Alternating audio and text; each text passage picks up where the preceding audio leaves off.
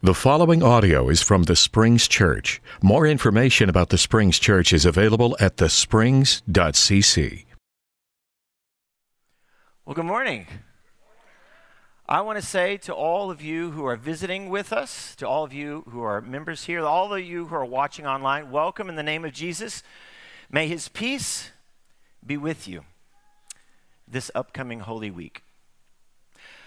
Speaking of Holy Weeks, we have a night of worship this Friday night where we'll celebrate together and worship together here at the church building at 6 p.m. this Friday night on Good Friday in preparation for Easter Sunday, which is next Sunday.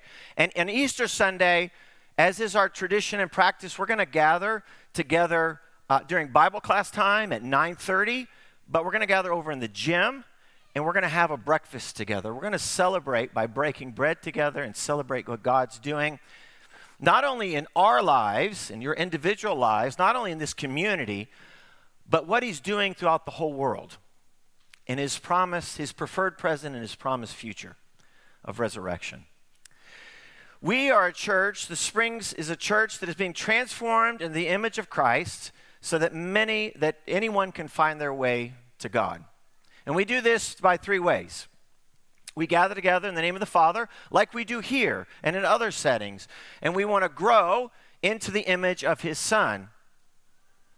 And we want to go, be His people of mission, and be sent by the power of His Holy Spirit.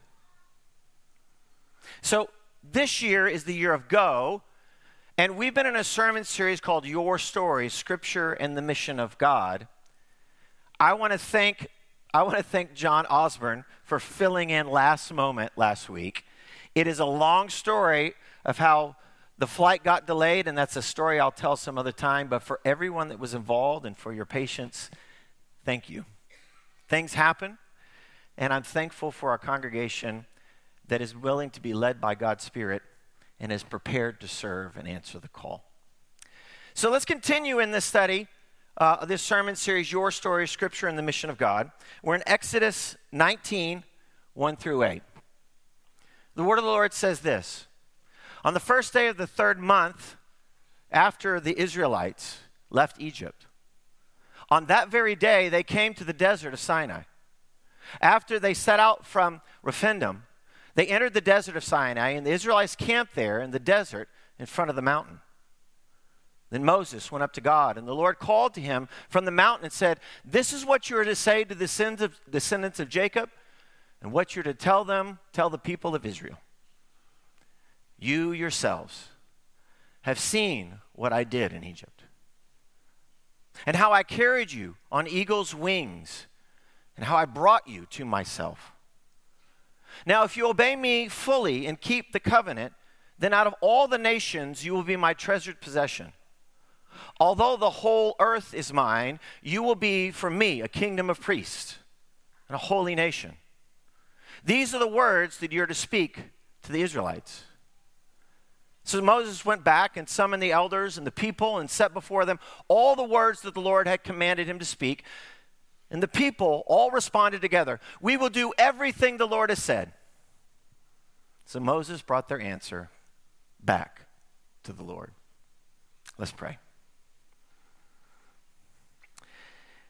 God, as always, we give you thanks for this community, for the time of worship, for breaking bread, for the gifts that you've given us. And God, we recognize this moment as a gift. It's a gift to all of us. Your word, because we believe that we do not live on bread alone, but by every word that comes out of your mouth. And so, God, as we as we read your word, as we proclaim your word, as we hear your word today, give us ears to hear. Give us hearts that will follow. Give us lives and bodies that will obey. And God, I ask for the gift of preaching. We pray all this and ask for this gift from you in the name of your gift to us, Jesus. We pray in his name. Amen. So I remember being in high school, and I remember distinctly driving in the back seat of my parents' car. And my parents turned around and just said, Hey, Ben, Vince Mudd, who was in the youth group with me here at the Springs, and he was my childhood best friend, he said, Vince wants to know if you want to go to church camp this summer. I go, What church camp? If you want to go to Soul Quest, which was in York, Nebraska at the time. Now, you got to understand something about me when I was uh, younger.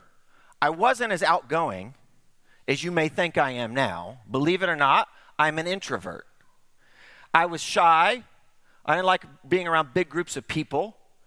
And to be fair, church is something I always went to, but it wasn't my primary interest. In fact, some of you could probably relate to that on some level. Some can't, but some can. So I said, Do I have to go? Mom said, Well, I mean, it'd be, Vince kind of wants you to go. Be nice to go with Vince. I think he really wants you to go. But, Mom, do I really have to go? I think it'd be good for you to go, but it's up to you. And to be honest, feeling the guilt and shame of not wanting to tell my best friend no, I was like, okay, I'll go. And we rode that bus all the way up to York, Nebraska. And I remember thinking, why am I here? Why did Vince ask me? It's not something I do, I want to do, I like. Why am I here? And then I remember walking in, we stayed in the dorms, and man, they packed those dorms out. There wasn't much room. These were two person dorms, but I remember staying with like eight people in one room. But as I'm walking in to the dorms, the dorms, at least the dorms at York, they used to have tile floors that went down the hallway. So it was a big long hallway, rooms on the side, bathrooms down the hall. And I remember going up with my suitcase in, and to my surprise, it was chaos in there because in the hallway there was a group, a large group of young high school boys that decided to put water all the way down the tile, all the way down the slippery tile of the hallway, and they put soap all the way down. So I walk in to all these guys doing the slip and slide all the way down the hall, and I'm ducking out. And I'm pretty sure there was one who was naked doing it. I have no proof. I have no proof of this, but my recollection, it might have been Steve Shoemaker. I'm not sure, but I have no proof. And that's an image you cannot take away from your brain now. You're welcome.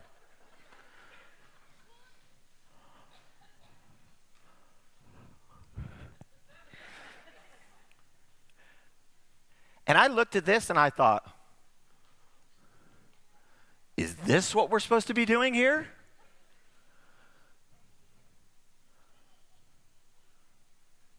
Is this what church camp is about? Now, I've just given Leah all kinds of headaches because they're like, well, they do used to do it at church camp. Good luck with that, boys. Be careful, tread lightly. And then there was this rule that you couldn't attend worship service in shorts. I lived in shorts. My whole life was in shorts. It'd be five degrees outside, and I'd show up to school in shorts. So, guess what? I didn't pack, nor did Vince pack. We didn't pack any long pants, we only had shorts. They said, You're going to have to wear shorts. So, we were like, uh, We didn't bring any shorts. So, the question became, What are we going to do? And one of the counselors there had several pairs of MC Hammer pants. Does anybody remember MC Hammer pants? And they happened to fit Vince and I. I searched up and down for pictures. I'm sure there's pictures out there of Vince and I in these MC Hammer pants. And thank God I did not find any because I'm pretty sure I looked exactly like one of these guys.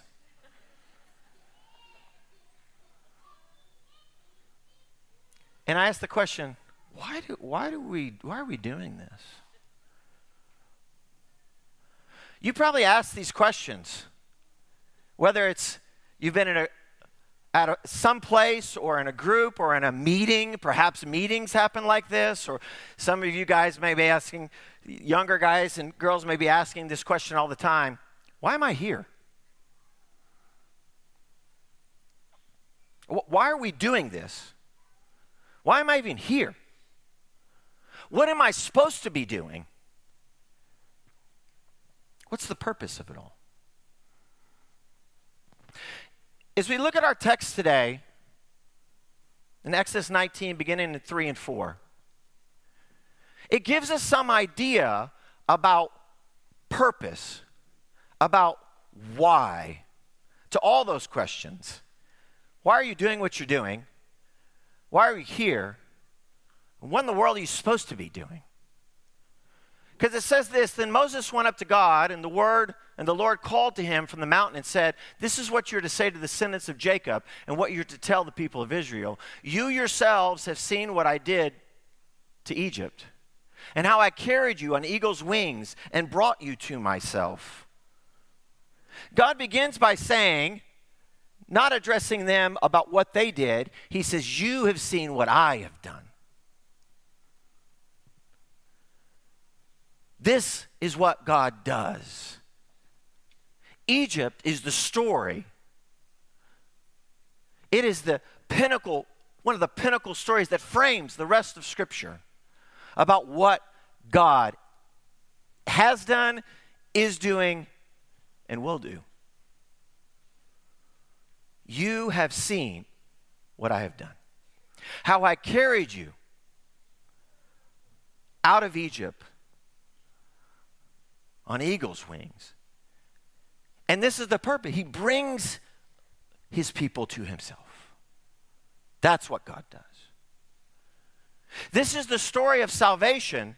And I want to remind you from what we talked about a few weeks ago is that you're not just saved from something, you are saved for something. You are saved for a purpose. God's purpose in the world.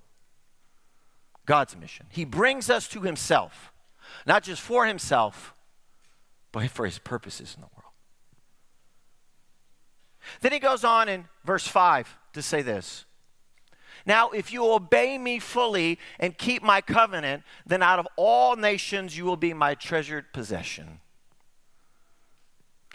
In the story of Egypt, what I find very interesting is that obedience is not the condition out of which they're taken out of Egypt. I mean, it just can't be in that sense because remember, while we know who this God is, remember, he has to tell Moses, Moses says, What's your name? Because while we live in a world where we think, right, that there's one God, Moses lives in a world where, like, wait a minute, there's many, many gods. Which one are you? They don't even know his name. So when Moses shows up, even though he gives them his name, they're like, Who is this? And he addresses and he tells, tells Pharaoh, Let my people go. And God does this work and he brings them out of Egypt. But then once they come out of Egypt and they come to the place in the Sinai desert in front of the mountain, obedience becomes the condition as life under God. Remember the story of Egypt and Yahweh, the story of salvation it's not just freedom from for freedom's sake. You're freed from Egypt and freed for Yahweh. As Paul says, you're going to be a slave to someone or to something. And so, in this story, obedience, the purpose of obedience for God's people, for Israel, and for God's people is this it's for life as God intended it. it is a way of life. This goes all the way back to creation. You can really get the sense that in Genesis chapter 1, that God speaks a word to creation. He says, light, that He gives this command, and light happens. It obeys. And throughout all the creation story, God gives these commands to the elements. You can read it in this way, and they obey. And every time that creation obeys, the, the conditions for life just keep growing and growing and growing. I would often talk about in Uganda because they would talk about nature in this way. Can you imagine if the sun did not obey God and refused to come up? They're like, oh, be very bad. If the sun refused to come up and did not obey, life's not possible. In other words, the purpose of obedience is that God creates a world in which life can thrive, and life as He intended it. And so, obedience, the purpose of obedience, it's not, it's for life. But it's not just obedience for you and for life for you. That's the mistake that we often make, that we obey for our own life. You're missing the purposes of God. You don't obey just for yourself, you obey for the sake of the world to make life possible, an abundant life possible for everyone else. That is one of your missional tasks if you are a person of God.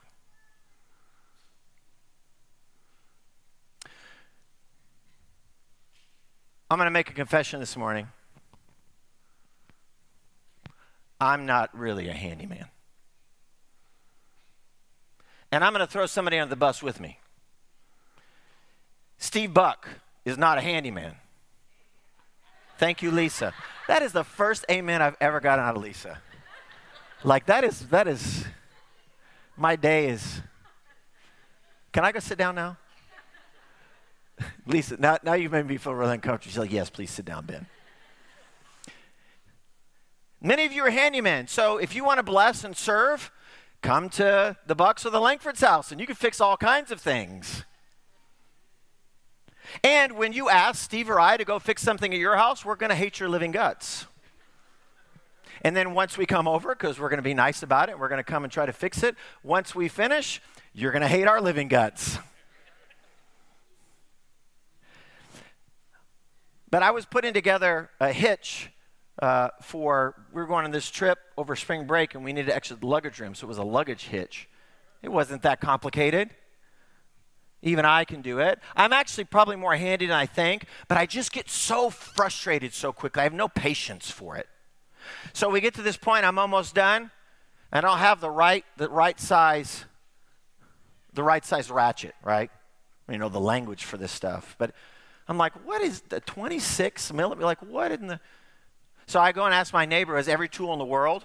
He doesn't have it either. I'm like, this thing doesn't even exist. How can they give me instructions? This thing didn't even exist. So I go up to the, I go up to the, uh, the hardware store, which usually, by the way, the last time I fixed my gate, I made like four or five trips to the hardware store over the same one same screw. I couldn't get it right. I finally found it, and I fixed it. It was a miracle. I, fi- I did it. It was a miracle. Praise God. Do not ask me to come fix anything at your house. But my problem is this if it doesn't work right immediately, at least with physical things, other things I've got patience for. I just don't have any patience. I get frustrated if it doesn't work right. Some of you are more like God in this. You could tinker and be patient and go to the hardware store 45 times in one day, and you're patient with whatever you're putting together. That is godly. I am not godly in that way. I start like wanting to throw things and it's done.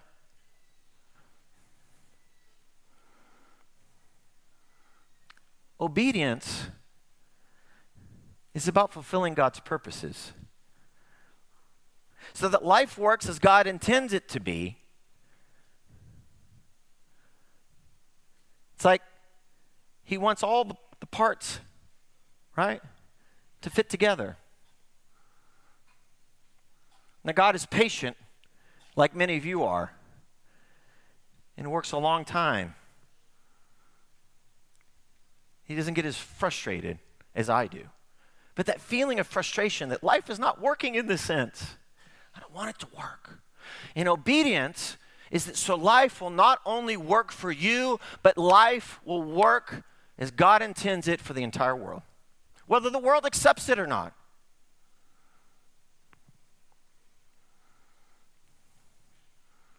It's about God's mission in the world. That's the purpose of obedience. Then we go on in 5, verse 5 and 6. It says, Now, if you obey me fully and keep my covenant, then out of all nations you will be my treasured possession. Although the whole earth is mine, you will be for me a kingdom of priests, a holy nation. These are the words you are to speak to Israel. So, if the purpose of obedience is about God's purposes in the world, it's about God's mission. Here's the purpose of salvation one of the purposes. The purpose that God saves you, the purpose that God saves Israel is to be a treasured possession. Save in the English language has two different meanings.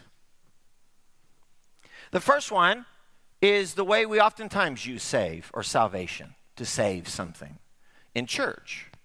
So the way we use this language in church, it's to, it's to keep safe or rescue someone or something from harm or danger. But that's not the only way we use that language of save. And I think it also applies to the way we think about salvation in this text as well. Save for us also means this to keep or to store up something, especially something like money, for future use.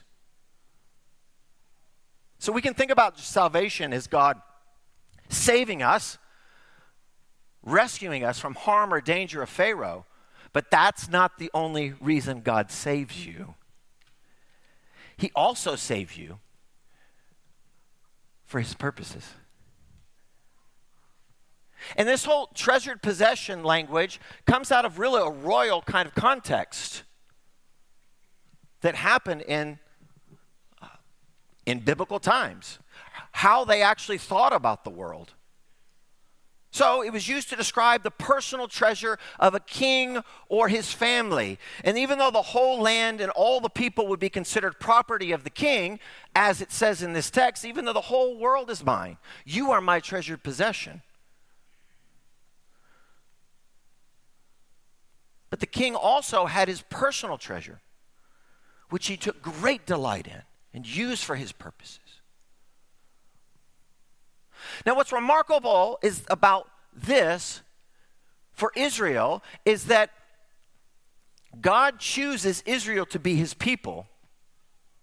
It's not actually, it's not that God, it's, it's remarkable that God says the whole world is mine. That's what's remarkable to Israel. It's not so much remarkable that God has chosen Israel. What's remarkable to the Israelites is that he might say that the whole earth is mine.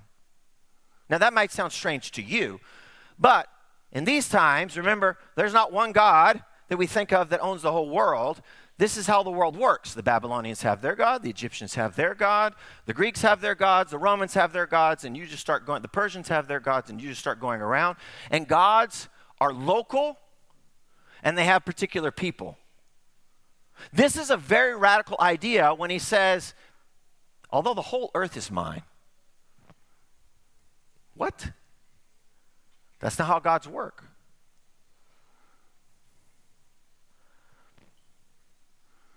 The notion that God would claim the whole world to be under his rule and reign is unheard of.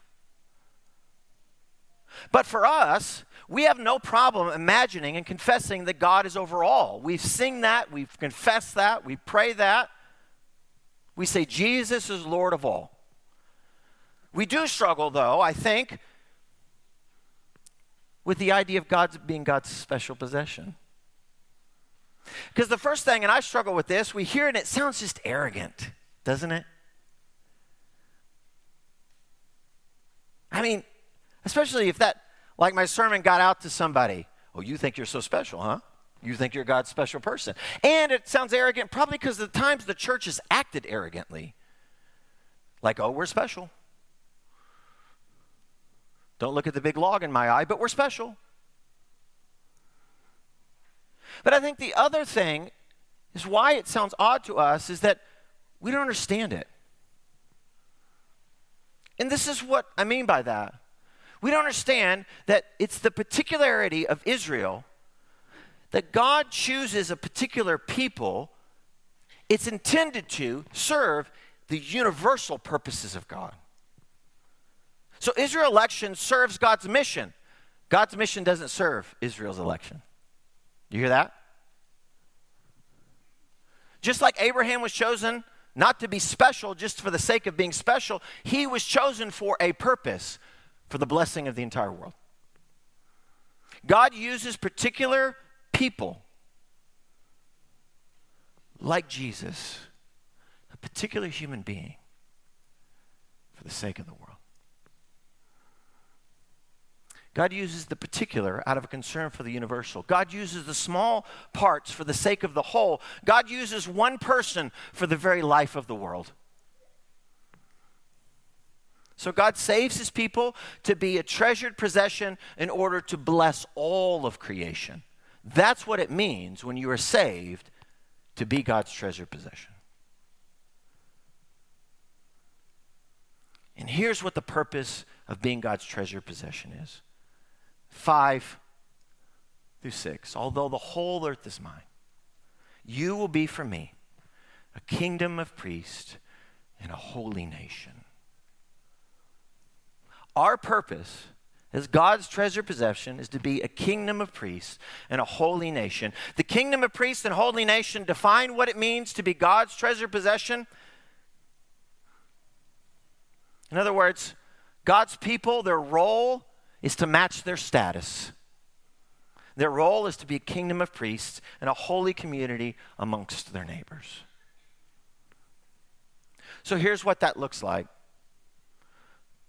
a holy nation. Holy is often associated with morality, and it should be, but it really just means set apart or unique. So you can see how your treasured possession, that if I have if I have this thing in my house and I use it, I'm going to set this apart for something special. This has a specific purpose I'm going to use it for. Maybe it's money that I'm going to use for a specific purpose. Right? You'd be set apart. And they're set apart in two ways. One, they obey the Lord.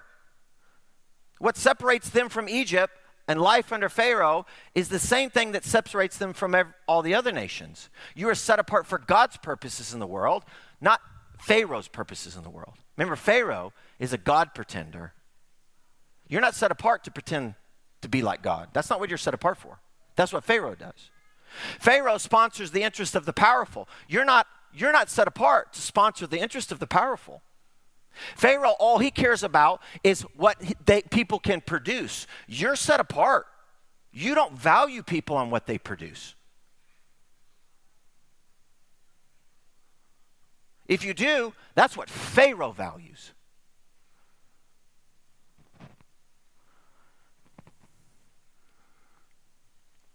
But the other way they're set apart is they're set apart for a specific purpose. And this is the purpose to be a kingdom of priests.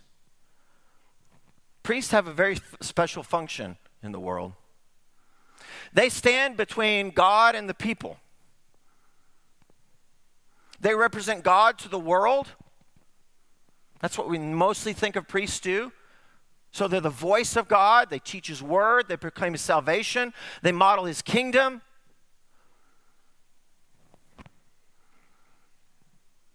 They talk about the way the world should be, the way God intends it to be. But that's not the only thing that priests do. Priests aren't just God's representative to the people to show what God looks like and what God's doing in the world. Priests also, who stand between God and the world, they also represent the world back to God.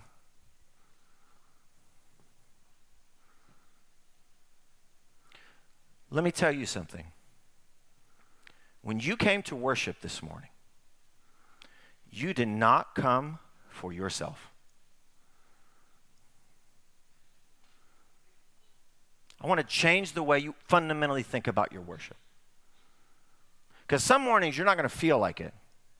And some mornings you're not going to like it. You're not going to like the songs we sing, the sermons I preach. You're not going to like it. You don't come on behalf of yourself alone. You come on behalf of the entire world to do to represent and do for the world what the world refuses to do in hopes that the world will join in and finally give God praise and glory. We read it this morning. If I don't cry out, the rocks will. If someone doesn't cry out to God and give him praise, the rocks will cry out on your behalf. What you do, what we do right here, is a missional moment. We come with all the baggage, with all the sin, with all the problems, with all the joys, with all the tears, with all the laughter, with all the hate, with all the love. We bring all this stuff on behalf of the world, whether you do it or not, whether you actually do it or not. I love what you said this morning. We come on behalf of Ukraine and their enemies, Russia.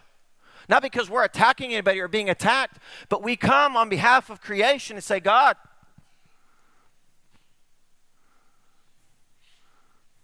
reign among us.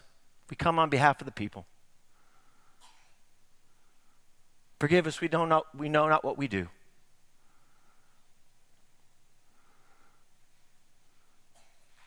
There are people hurting in the world, God.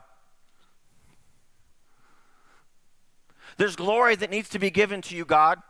And we do it despite their refusal to do it, but in hopes that one day they'll join in with all of creation and sing praises to God. You're here for a purpose, and it's not just for yourself. And we will not grow in Jesus Christ until we understand that you are not here for yourself on Sunday morning.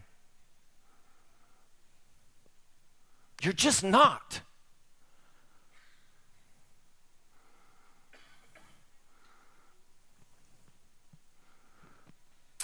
Vince invited me to SoulQuest. And I didn't know why I was there. I didn't know why we did what we did. I didn't know what I was supposed to be doing. But that was part of my journey to where I am today. And a little later on that journey, we used to do this thing when they were in the youth group called Straight Up. It was on Wednesday nights. Some here have been here long enough that you may remember it. It was an outreach thing that we did with the youth group. Toby Slough was our youth minister, and we did it up on OC's campus. It was designed to be culturally relevant. So this is long before the Springs started using musical instruments in worship. We started, and they played songs, but they play secular songs that had meaning and purpose to them, that, that, that matched a theme. And then Toby would get up and he would share a message around that. And we were invited to bring our friends. And I didn't want to go. I was still like, why'd I have to go? My friends and stuff, they, they, they packed this place out. And then one day I remember Toby, I was there. He was like, Ben, I need you to do something. I need you to do something really important.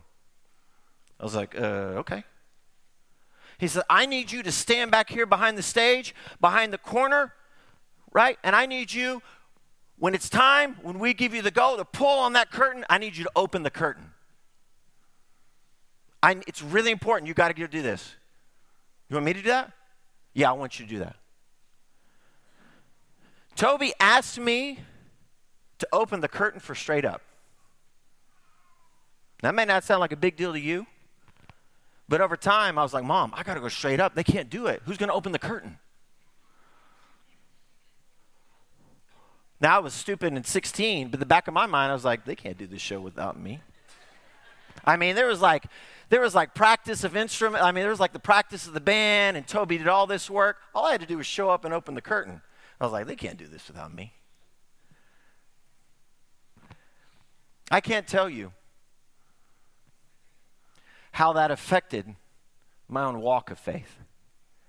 All of a sudden, the questions of why am I here? Why are we doing this? What am I supposed to be doing? Began, started began, becoming clear.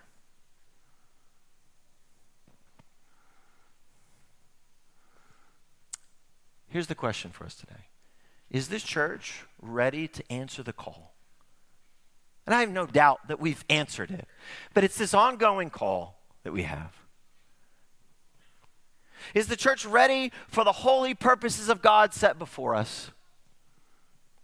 Is this community ready to answer its priestly calling and bring God to the world and the world to God? And the question is this what about you? Are you ready to answer God's call? Are you ready to live into God's salvation, not just save from, but save for something? Are you ready to answer that call to live into God's purposes? You, as an individual, are you ready to live into those purposes, those holy purposes, to be set apart for something? Are you ready to answer that priestly calling? To stand between God and the world and the world and God? And I tell that story about straight up to say this if you're not sure, it can be something as simple as opening a curtain. Some of you may need time to just sit and heal, and we want this to be a place for you.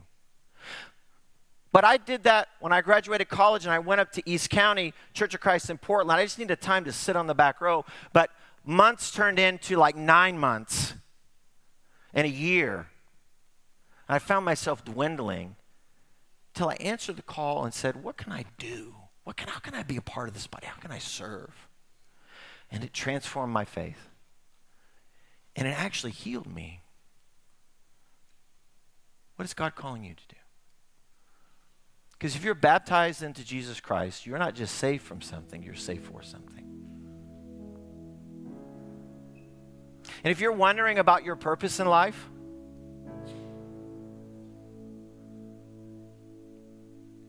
I invite you to come to the waters of baptism.